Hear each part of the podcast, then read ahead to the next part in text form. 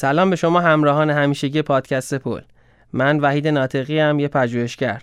تو این پادکست می‌خوام درباره صنعت ساخت لوازم آرشی با شما صحبت بکنم. همون صنعتی که به شوخی بهش میگیم لولو برو تو هلو بیا بیرون. و می‌خوایم ببینیم این صنعت چه دورههایی رو گذرونده چه اتفاقاتی براش افتاده و چی شده که امروز تبدیل شده به یکی از بزرگ دنیا. اگه می‌خواید جواب این سوالا رو بدونید با ما همراه باشید.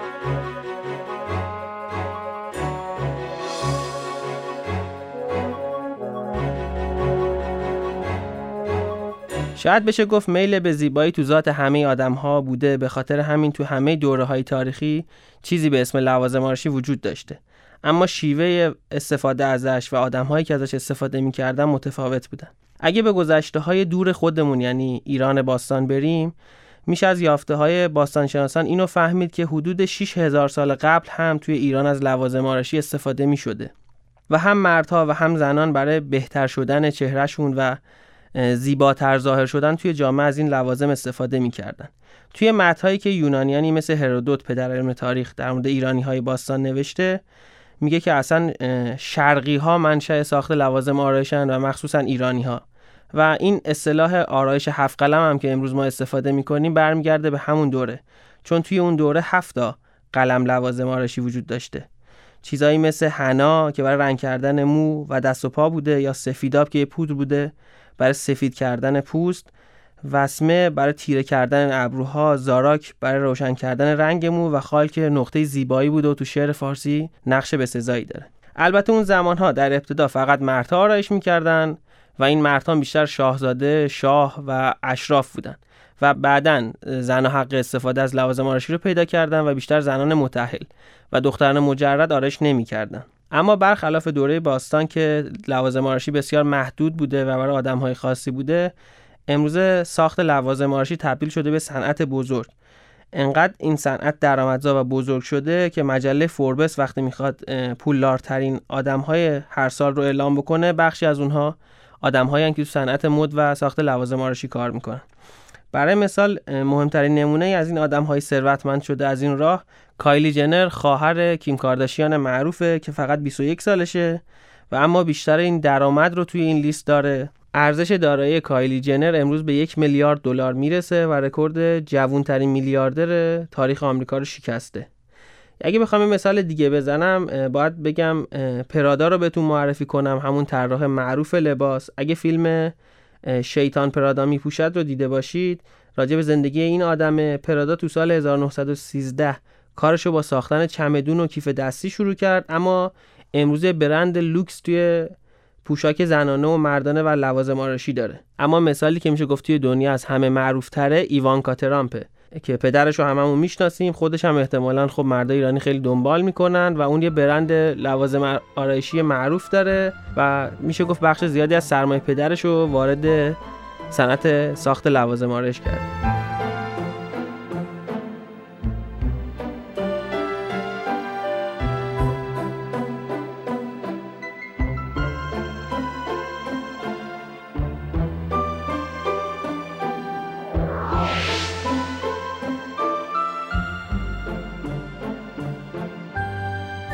توی تاریخ صنعت ساخت لوازم آرایش اتفاقات زیادی افتاده. توی ابتدای امر این لوازم آرایشی بسیار گرون بودن و خیلی اندک تولید می شدن. چون اگه شما می‌خواستید لوازم آرایش داشته باشید باید به یه آدمی سفارش می‌دادید و مخصوص به خودتون بسازه. اما بعد از صنعتی شدن همه امور تبدیل شد به امور یکسان و در حجم بالا تولید می‌شد به خاطر همین یه رژ لب و همه داشتن چون خیلی زیاد تولید می‌شد و ارزون شده بود. و دیگه خاصه به طبقه ثروتمند نبود. و میشه گفت از اینجا به بعد که طبقه متوسط و کارگر هم از لوازم آرایشی می‌تونه استفاده بکنه. و نکته که باید بهش توجه کنیم که از چیزایی که باعث میشه بقیه طبقات هم بجز ثروتمندان از لوازم آرایشی استفاده بکنن رسانه و مجله هاست. چون بازیگران سینما و تلویزیون و سریال ها و ورزشکارا به عنوان مدل تبلیغاتی ازشون استفاده میشه و رو میارن به استفاده کردن از لوازم آرایش و این باعث میشه بقیه ازشون الگو بگیرن و شروع کنن استفاده کردن از لوازم آرایش. اما یکی از همین اتفاقات مهم توی تاریخچه صنعت لوازم آرایش توی سال 1914 رخ میده. مکس فاکتور که یک شیمیدان بوده یک کرم مخصوص گریم ابدا می‌کنه. خاصیت این کرم این بوده که توی نور زیاد صحنه های سینمایی پوست پوسته نمی‌شد و از بین نمی‌رفت و موندگاری خیلی خوبی داشته. به خاطر همین مکس فاکتور تونست یه موفقیت بزرگ پیدا کنه و چند تا سالن آرایش بزرگ زد که شعار واحد داشت. Up for the stars and you یعنی آرایش برای ستاره های سینما و شما. و این کارش باعث شد این نوع از کرم ها در بین مردم هم مردم عادی رواج پیدا کنه. کمپانی مکس فاکتور انقدر مشهور شد که توی زمان خودش در صدر لیست کمپانی های لوازم آرایشی قرار گرفت و به مکس فاکتور امروز میگن پدر آرایش مدرن.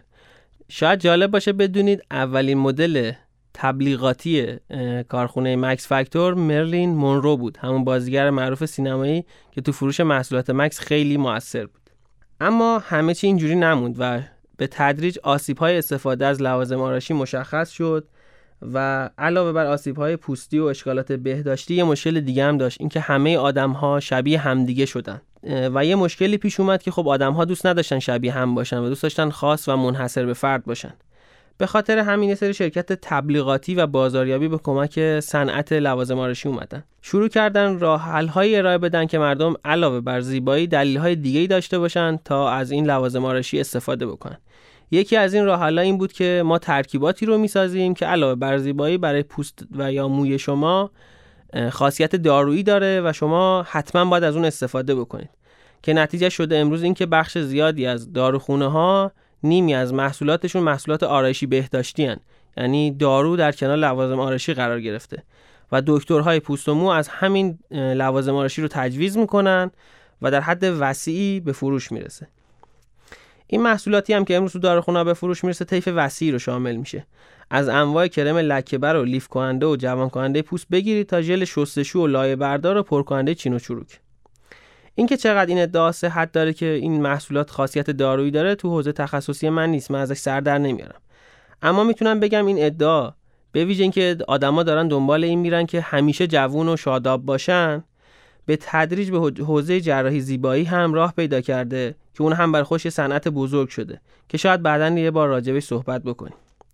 حالا بعد نیست به آمار و ارقام همه نگاهی بندازیم و ببینیم این صنعت ساخت لوازم آرایشی چقدر درآمد داره. تو زمینه تولید لوازم آرایشی سهم آمریکا از بازار جهانی حدود 38 میلیارد یورو بوده. اروپا هم 63 میلیارد یورو سهم داره و بین کشورهای اروپایی آلمان اوله و این به خاطر محصولات عجیب و غریب شیمیایی که آلمان تولید می‌کنه و پیشرفت علمی که تو این زمینه داشته. حالا شاید جالب باشه بدونید که خب این محصولاتی که تولید میشه کجا مصرف میشه. توی دنیا بیشترین مصرف رو آمریکا داره با 12 میلیارد دلار ژاپن با 6 میلیارد دلار و بعد از ژاپن چین، انگلیس، کره جنوبی، برزیل، روسیه، آلمان و ایتالیا قرار دارن. اینا 10 تا کشور اول مصرف کننده لوازم آرایشی اما باید ببینیم وضع ایران تو این بازار چطوره. ایرانی ها چقدر لوازم آرایشی مصرف می‌کنن؟ اندازه بازار مصرف لوازم آرایشی توی ایران یک و دو دهم میلیارد دلاره. این عدد طبق آمار مؤسسات تحقیقات بین الملل وابسته به مرکز صادرات کانادا مال سال 2004 یعنی یه خورده قدیمیه. یه مرکز دیگه به نام بهارات که توی لندنم آمار مصرف لوازم آرایشی توی ایران رو دو میلیارد دلار در سال اعلام کرده. به خاطر همین طبق این اعداد ایران توی زمینه مصرف لوازم آرایش توی خاورمیانه دوم میشه یعنی اول عربستانه و بعد ماییم البته نکته ای که وجود داره اینه که این آمارهایی که راجع به عددهای مصرف لوازم آرایش تو ایران گفتم قطعی نیست. چون یه بخشش این به خاطر اینه که ملاک های سازمان های جهانی در مورد اینکه چی لوازم آرایش حساب بشه چی نشه با ما فرق می‌کنه. و از طرف دیگه اون اختلاف عدد بین یک و دو دهم میلیارد با دو میلیارد دلار یه مقدار زیاده.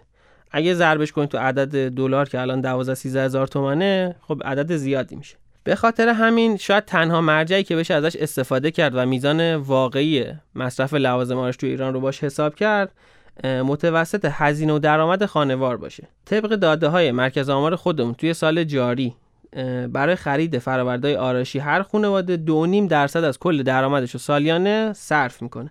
که این محصولا شامل رژ لب، مداد چشم، ریمل، خط چشم و اینجور چیزا میشه. البته شاید فکر کنید 2.5 درصد عدد زیادی نیست به خاطر این باید توجه کنید ما کلا شاید یه درصد از درآمد سالمون رو به خرید کتاب یا چیزای این شکلی اختصاص بدیم. یا برای تفریح همین دو نیم درصد رو هزینه می‌کنیم. یعنی هزینه لوازم آرایشیمون با تفریحمون تقریبا یکیه.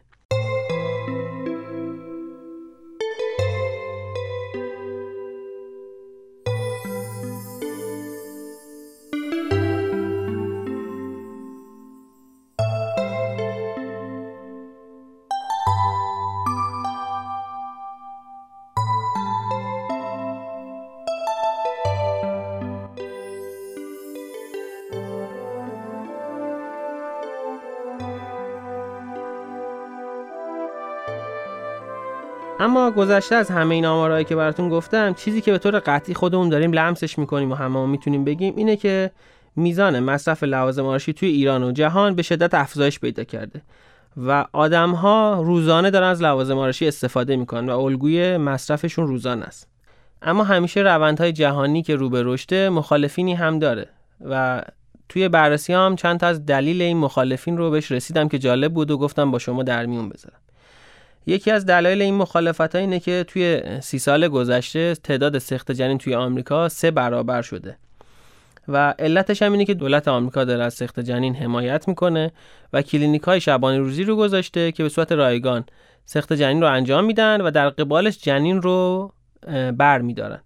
و خب شاید براتون سوال پیش بیاد که جنین برای چی یعنی به چه درد کلینیک پزشکی می‌خوره. علتش اینه که چربی جنین انسان بهترین مواد اولیه برای ساخت کرم پوسته و این کلینیک ها. این جنین های مرده رو به کارخونه های لوازم آرایشی میدن و کارخونه ها از این جنین ها کرم پوست تولید می‌کنن. نکته جالب دیگه ای که باید بهش توجه بکنیم اینه که محصولات آرایشی در ابتدا روی حیوان ها تست میشه و به خاطر همین سالیانه هزاران حیوان از بین میرن. یعنی اون رژ لب کرم پوست یا پنکیکی که آدم ها استفاده می‌کنن اول روی این گربه ها و سگای بیچاره تست میشه و اگه جواب داد به بازار عرضه میشه. اما نتیجهش این میشه که سالی کلی حیوان از بین میرن و انجمنهای دفاع از حقوق حیوانات بسیار تو این زمینه کار کردن. تو بعضی از ایالت های آمریکا تونستن محدود کنن تست لوازم روی حیوانات رو. اما به جز همه اینها استفاده از لوازم آرش تو قشر تحصیل کرده و طبقه متوسط مخالفینی داره. علت مخالفت این آدم هم اینه که میگن ما باید از خودمون تصویر واقعی ارائه بدیم و باید اول خودمون رو همون جوری که هستیم بپذیریم خودمون رو دوست داشته باشیم و همین تصویر واقعی رو به بقیه نشون بدیم. نه اینکه بیایم با لوازم آرایشی خودمون رو کلی تغییر بدیم و سعی کنیم تصویر غیر واقعی از خودمون ارائه بدیم. به خاطر همینم اگه یادتون باشه چند سال پیش کمپین نچرال بیوتی رو افتاد که هم از سلبریتی ها هم از آدمای معمولی می‌خواست که عکساشون رو بدون لوازم آرایش و بدون آرایش منتشر بکنن که توی ایران هم طرفدارایی داشت. در کل باید گفت جریان های این چنینی مثل نچرال بیوتی و فهمیدن اینکه حیوان ها و جنین ها این وسط دارن از بین میرن به خاطر ساخت لوازم آرایش ممکنه توی آینده میزان مصرف لوازم آرایش رو کاهش بده و شاید دوباره همین چرخه تکرار بشه و شرکت های تبلیغاتی و بازاریابی راه پیدا بکنن تا سر ما شیره بمالن و ما هم دوباره لوازم آرایشی مصرف بکنیم و این قول بزرگ صنعتی همچنان به حیاتش ادامه بده. ممنون از اینکه پادکست پر رو گوش دادید و ممنون میشم از اینکه اون رو به اشتراک بذارید.